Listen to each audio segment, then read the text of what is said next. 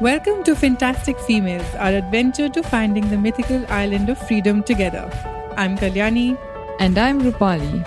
We are your next door finance experts sharing our experiences in the world of money and energetics.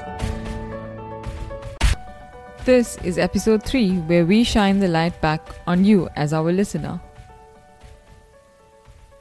So we've put together a quiz. Um, I think we've gone over introducing ourselves. We've gone over introducing the podcast and our ideas with that, and we've together put together a, and we've put together a quiz for this episode for you to take some constructive kind of feedback back, which helps you reflect on where you are today.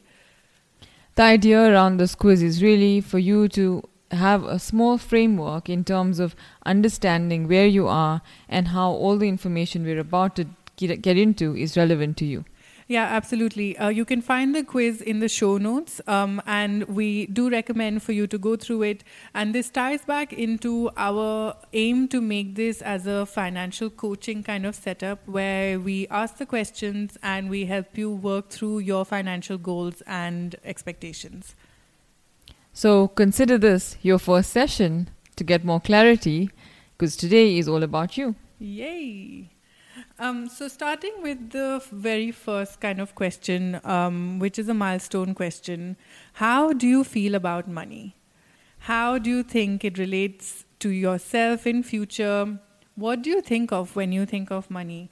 And I think this really takes into takes into account the mindset that you have around money and um, it's really the foundation that we want to start with because we were both introduced to a lack mindset and an abundance mind, mindset because we were both introduced to the dichotomy between a scarcity mindset or a lack mindset versus an abundant mindset.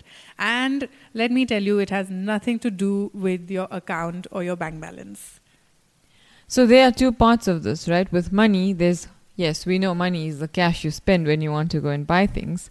But what does money and wealth mean to you today? The reason we ask this question today is because we're starting our journey together. And so it's a nice way to check in with yourself in terms of where you're at today versus where you could be in, the, in a few episodes' time. Yeah, absolutely. And um, like I said, it has nothing to do with how your finances look um, in uh, monetary terms. What it has to do with um, more so is I'm repeating myself, but how you feel. So, scarcity mindset will be more to do with um, there's not enough to go around. If um, if someone else is doing well, that means I'm feeling jealous because there's only so much available in the economy in the world. An example is, you know, when someone brings up money, when you think about your money situation, do you feel like there's not enough to go around, or there's more than enough to go around? Exactly. And a lot of times, um, what we think and feel comes across in the story that we tell about ourselves. So, how do you talk about it within your mind, outside it, with your friends, with your parents? Um, when you receive it, when you spend it, do you receive it with the sense of wanting to just hold on to it so that it doesn't ever leave your bank account? When you spend it, do you feel a guilt, a pang of guilt, or kind of like a negative emotion that oh, it's going away from you? And so, what are your ethics around it? So, when you're spending money and when you're looking to buy something, is your mindset that, oh, I'd rather someone gives me a discount for it? Or would you be okay to pay fairly for it? Is your decision dependent on the discount? Yeah, this is such a big one for us. Like, you know, coupon shopping, all of us are guilty of it. Um, yep. From a South Asian culture, we're always taught to look for the best bargain or at least try your hand at a bargain, negotiate. Um, where I also found for myself that I had a tendency of delaying, say, my telecom bill payment as far as I could, just a natural tendency. Um, and these behaviors kind of lead to that lack mindset that we're talking about there's also a lot of this energy when you compare yourselves with people around you. Um, how do you feel when you know that someone in your network earns a certain amount or when you are asked to pay uh, a certain amount, let's say by your gardener, by a coach, um, do you feel like you're being shortchanged or you're being overcharged? Everything is a scam. If that's a feeling, then you know where your uh, where your meter is in terms of abundance. Yeah, um, and in terms of you know uh, scarcity and abundance, it really goes back to many other things, such as other resources, information resources. If someone wants help, if you see someone needs some kind of information, are you reluctant to contribute and share information, resources, and time? Or are you completely open to collaborating and sharing what's required?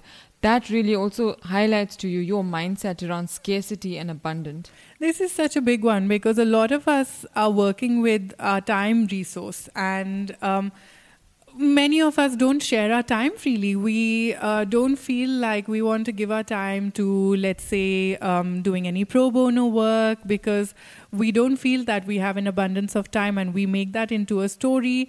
A lot of us can only talk about how many of us have heard our parents say money doesn't grow on trees. But maybe it can, and maybe there is always enough to go around, and that's kind of where we're coming from. I think personally, from my experience, I've really had to learn almost that money is an energy that is best in flow when it's allowed to be in flow. In terms of it's going to come and go. There is no point trying to hold on to it and this has been a big part of my personal journey. I think something to also consider is um, you know scarcity and abundance actually plays across our lives. It's not just this is a huge topic that is not only linked to money like we mentioned time is an aspect and every aspect of your life you know is to an extent linked to scarcity and abundance. So when you're communicating with your spouse when you're communicating with your family how controlling are you of things you know? So do you dictate or micromanage out of the fear of failure for example that could be seen as scarcity versus completely open and trust, and that's abundance. So, this is a very big topic, but this is what we kind of think in terms of, in a nutshell, how can you understand yourself better around scarcity and abundant mindset? That would be our first milestone in terms of setting the tone uh, for our financial coaching together. So, the next thing that would um, come in would be something a lot more practical to ask yourself and be realistic about how much you're earning today what would you like to be earning? And just kind of have that in a very formal way mentioned for yourself. And also for people that are not yet earning students people that are not working looking to get back into work work doesn't mean corporate job. It just means some form of income. When we say work that's the broad term but any source of income. So what would you like to be doing? Um, are you earning today? You know those are the questions that were really just a quick check in basically Great. The next aspect would be what are your goals? Um, we like to have a division between short term goals and long term goals. Along the time horizon, uh, there's actually a wide spectrum. It is very specific to people's individual circumstances, as we will talk about in a bit. But for now, an example is breaking it down into short term, mid term, and long term. So, short term for our discussion and for kind of how Rupali and I tend to look at it is three to six months. Um, midterm would be between six months to a year, and long term would be anything over that. And short term goals look more like um, purchases that you want to look at in the short term or loan payments, mortgages, etc. Midterm would be a bit more like holiday plans, upcoming payments, if you know your child is starting school, and um, longer term payments would be more like purchases of a car, of a property, um, long term kind of retirement funds, etc. Each of these are big topics that need to be unpacked in their own sense, but we're just laying out the foundation today. And the reason why it's important to understand your goals in terms of a time horizon is because that will ultimately impact what you do with your money today and where you invest it. Exactly. We would like to also just briefly introduce the metric between urgency and importance of goals. And it's important to kind of place each of these goals into how important and how urgent they are. Um, we will be going into more details in following episodes, but just introducing this idea to our listeners today. So, the next question to ask would be why do you want to save money or why do you want to see it grow? Yeah, and that's really to understand what you do. Again, all of these questions are really to bring us closer to understanding ourselves, yourselves better, so that when we go into specific topics around investments, you can really pick up the information that's very relevant to you. Yeah, and I would also like to link this back to um, where we started off this uh, podcast episode talking about scarcity, abundance. I used to be one of those people until recently who would not feel good about going through these questions or such similar questionnaires, it would bring up a lot of resistance. I would feel really triggered. I would feel like I don't like what I see. I don't like what I'm being asked to think about. And maybe that's a good place to start as well to kind of just simply open yourself up to this discussion. That itself is a good first step to take today. You can assess for yourself what your financial habits are, where you generally see the bigger chunks of money going. If they are going to any undesirable kind of heads, um, we term them as leaks, then you can plug the leaks in time. And also, why do you want to save, invest, or grow your money is very personal to each individual. Uh, and so that's why Google University may or may not help you because there's so much information out there, and this really brings it back to you and what you would like to do with your money, which is why these questions are very simple but really important. Absolutely. The next aspect would be if you have any knowledge or any existing investments. Do you know where they are? Have your parents invested on your behalf? Um, what is your kind of investment portfolio looking like? If there's if there is one, then it's great to be aware of it. If there is none, then it's great to be aware of the options available, and that's what we are here to help you with. Right. So, quickly going back to savings versus investments, is savings is what you don't spend today, and investments is what you do with your savings. And so, where have you put your money? What have you done with your money? Have you inherited anything? Is there something that has come your way without a decision that you've made? And so, that's where that's what we're looking to understand. Yeah, and also one simple kind of practical aspect to add to this is savings are normally kept as liquid funds. Liquidity is also um, it, liquidity also means accessibility to your funds. So savings would normally be an amount that you see yourselves needing in the short run, like one to three months. So you want to keep those funds quite accessible, whereas investments are done with a goal to see your money grow, and you you may not have easy access to this money, um, and that's kind of the goal behind it. Yep, and within investments, uh, there are two types of assets that we would like to highlight and explain a little bit briefly. Um, the two types are real assets and financial assets. And what real assets are, are a, a, an easy example is real estate. So a physical asset that you can see, feel, touch. That's exactly. a real asset. So, any tangible assets, real estate is a great example, and also any heavy metals. A lot of our parents' generation, especially in the South Asian culture, loved owning gold as a form of investment. Gold, silver, copper, etc., are great examples of real assets and we'll get into it with a little bit more information. But on the surface, that is what a real asset is.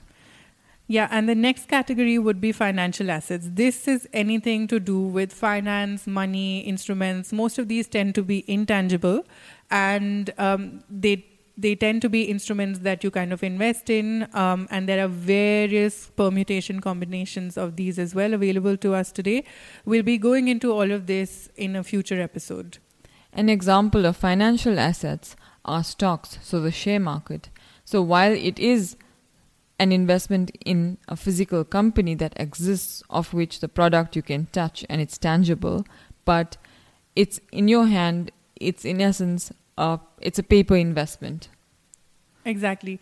And also, I would like to mention that we could include luxury items such as art, watches, some people even invest in shoes and bags, also in real assets.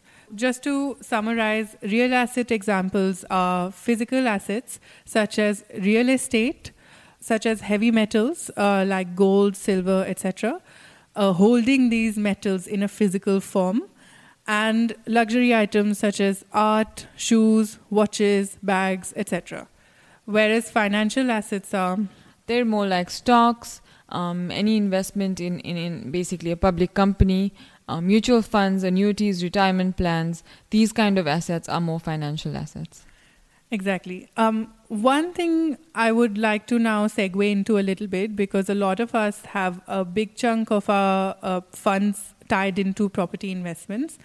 Um, they're commonly considered as a good investment, um, but we would like to make a distinction between whether the property investment is for personal use. So, do you live in the property that you you think you've invested in, or is it for income generation? It's it slightly has a different connotation in terms of whether it's considered an asset to your portfolio or not.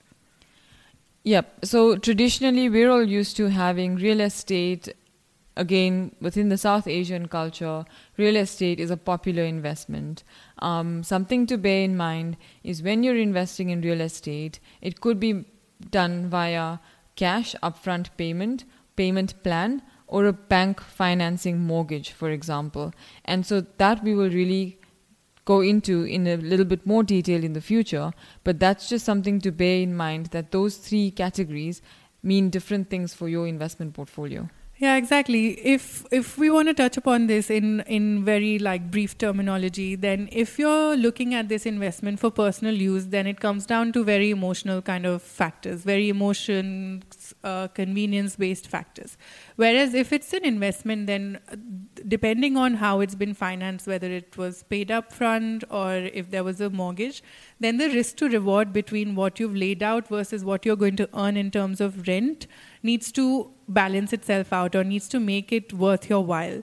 So a lot of people think of property actually as a liability because if you're paying a mortgage on it, it's not an income generating asset.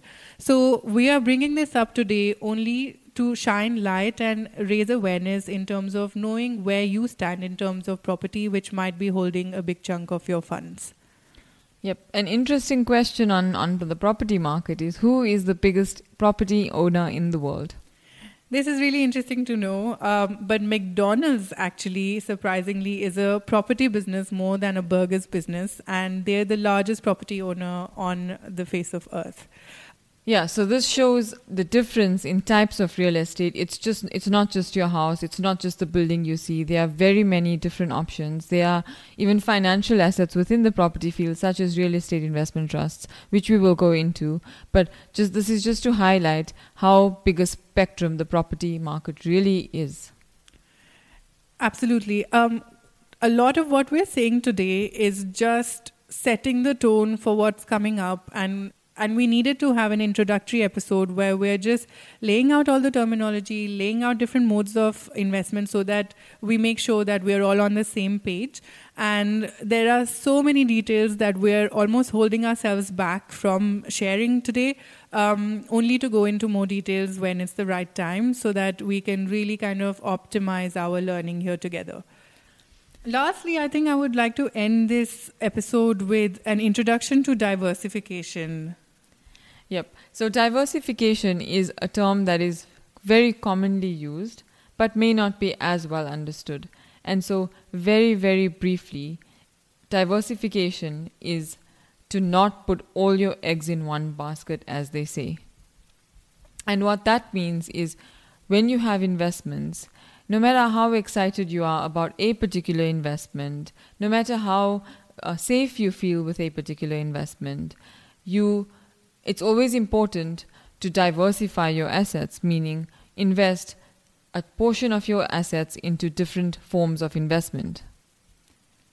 Yeah, absolutely. And and we will be diving into how you can use this concept of diversification and apply it to your own personal scenario.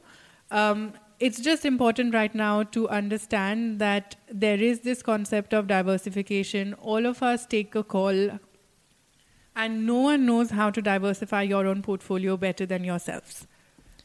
The reason why diversification is so important is because one, no one really knows what's going to happen with investments. Yeah. Right? As scary as it that sounds, it's a reality on the ground. And so the reason why you would want to diversify your money is so that you have different assets that are exposed to different things, different levels of returns, and the way we build our portfolio as Kalyani mentioned, is something that we were really excited to dig into in the future coming episodes. I would also like to just um, share a personal experience in this regard where uh, last year, last quarter of 2021, all the chat in the trading community was around biofuels, around sustainable energy, around the growth sector, tech sector. Um, some funds became really popular because of this. Um, but as 2022 hit, the market's taken a complete U-turn because of the war. Once again, we've we've seen a massive rise in the prices of oil stocks. People have been going towards utility-based businesses, so there's been a big push towards back towards more traditional businesses, which no one was touching back in quarter four of 2021. So if you're fully invested just in growth, which is which was really popular at the time, then you are fully exposed to the risk that comes with those type of companies. So it just makes sense overall to have a wide variety of instruments and a good mix between liquid assets and illiquid assets, real assets and financial assets, and basically the concept applies all across the board. Just to give an idea of what diversification could mean, this year, year to date, as of 31st of July 2022, stock markets have lost anything between 10 and 20%, whereas oil has gone up 31%. And so that just goes to show the power of having your eggs in different baskets and what it could mean in terms of performance. Yeah, and I would also like to bring in the fact that growing up, you know, you would hear about any type of investments that your relatives or your parents might be a part of. And if based on whether they had a good or bad experience with it, um, they would term it risky or safe, etc. But it really depends on how much awareness they had and whether they knew what they were doing or not. And that applies to any of us. Uh, if, for example, you were in oil stocks from quarter four last year, you would have made a killing by uh, July 31, uh, just as Rupali mentioned. Uh, whereas if you were fully into biofuels, um, which a lot of the majority of trading community was talking of, um, then your portfolio would be looking very different and you would be looking at some losses possibly. So it really depends on where you enter the market, where you exit the market, or, or enter or exit any other financial investment. And it really comes down to awareness, which is what we're here to build and help you with. So, we're super excited to move forward in our journey in the episodes to come, where we dive in a little bit deeper in terms of the topics we've discussed, where we're able to take the answer that you get from your quiz to make it relevant in terms of your personal situation and what you could do going forward. So please share this podcast, leave your reviews, your comments to support us on our journey. We are so passionate about making your lives more abundant with this information. So, with that, we bring this episode of our financial adventure to an end. Please follow us on all social media platforms at Fantastic Females.